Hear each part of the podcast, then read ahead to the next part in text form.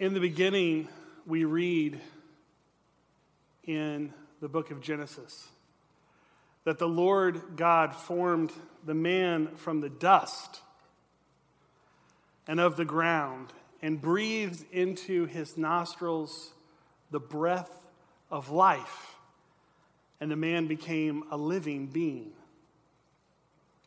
Adam, the first human, is created out of dust. God creates us for life. Did you hear that? He breathes the breath of life into us, and we become alive and real. Death is not a part of God's design. In Genesis 3, we see the story take a turn, a turn for the worse. An unfortunate turn, but a real turn that affects us all. To Adam, God says, Because you listened to your wife and ate fruit from the tree about which I commanded you, you must not eat from it. Cursed is the ground because of you. Through painful toil, you will eat food from it all the days of your life. It will produce thorns and thistles for you, and you will eat the plants of the field. By the sweat of your brow, you will eat your food until you return to the ground, since from it you were taken. For dust you are, and now to dust you will return. God did not create us to return to the ground. That return, that death, is a consequence of sin. Spiritual death, emotional death, physical death is a consequence of sin, and it plagues the blessing of life. And death isn't just a future inevitability, it wreaks havoc on our lives here and now. Once created from dust, we're now covered in it.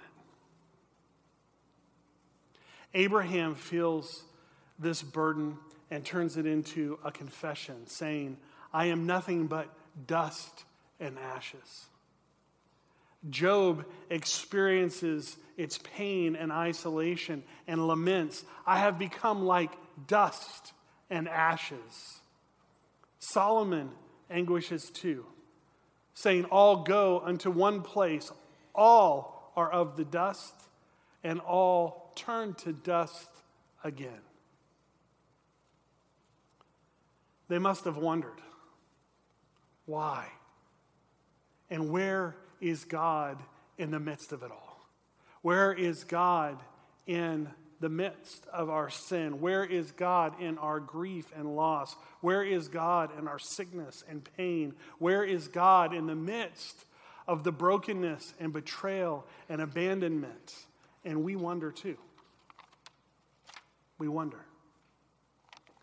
We're created from dust but now the dust covers us, constricts us, suffocates us, hinders us from the life that God creates us to enjoy. We're covered in the ashes of sin. We don't love well. We're not quick to forgive. We're put out by serving. We're full of pride and hypocrisy, impatience and self indulgence. We lie and exploit one another. We turn a blind eye to human need. We're indifferent to injustice. And we're prejudiced toward those who differ from us. We pollute and criticize and we make everything about us. We become angry at our own frustration.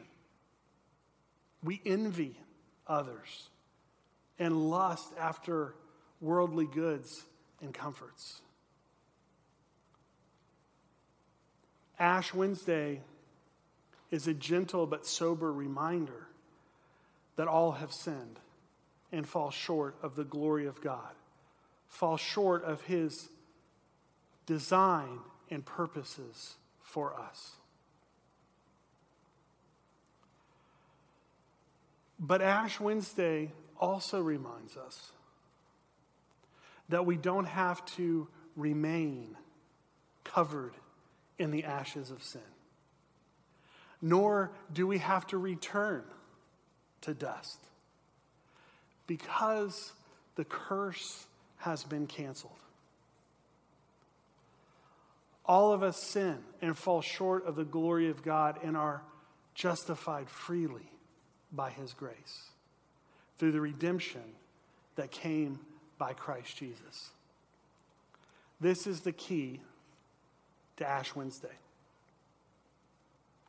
It's the truth that shines through every bit of our brokenness and dysfunction and grief and pain. And the truth is this it's a person. Christ comes to set us free. Christ comes to forgive our sin. Christ comes to cleanse us from sin and all of its devastating effects. Christ comes to raise us from the ashes and to restore us to original glory. This is Jesus' declaration, standing up in a synagogue, unrolling a scroll and reading from the prophet Isaiah, which refers to him. The Spirit of the sovereign Lord is on me because the Lord has anointed me to preach good news to the poor. He has sent me to bind up the brokenhearted, to proclaim freedom for the captives and release from darkness for the prisoners, to proclaim the year of the Lord's favor and the day of vengeance of our God, to comfort all who mourn and provide for those who grieve. And get this to bestow upon them a crown of beauty instead of ashes, the oil of gladness instead of mourning, and the garment of praise instead of a spirit of despair. They will be called oaks of righteousness, a planting of the Lord for the display of his splendor. The gospel is good news, and the good news is Jesus. And Jesus doesn't allow us to stay stuck in our sin and sorrow. He comes to be our friend who will never leave us or forsake us. He comes to be our help, whose yoke is easy and burden is light. He comes to be our healer, who restores us to wholeness and redeems our pain. He comes to be our sacrifice, who takes away our sin and purifies us from all its unrighteousness. He comes to be our life saver, who raises us with him. And as it was in the beginning, breathes into us the breath of life. So today, we mark our foreheads with ash. And by doing so, we remember that God formed us from the dust of the ground and shaped us in his image and likeness.